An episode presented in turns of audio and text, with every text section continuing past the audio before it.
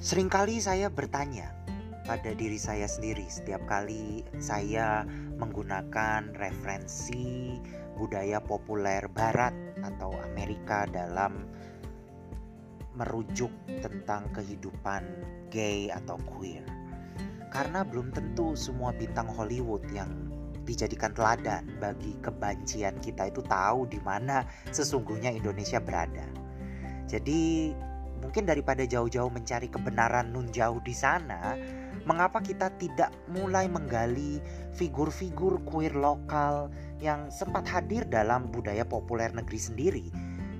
Mungkin upaya ini bisa membantu kita untuk jauh menjadi lebih kontekstual dengan kehidupan queer Indonesia dan juga mungkin juga untuk menemukan bagaimana sesungguhnya banyak sekali figur-figur queer yang kita miliki dalam sejarah budaya kita sendiri.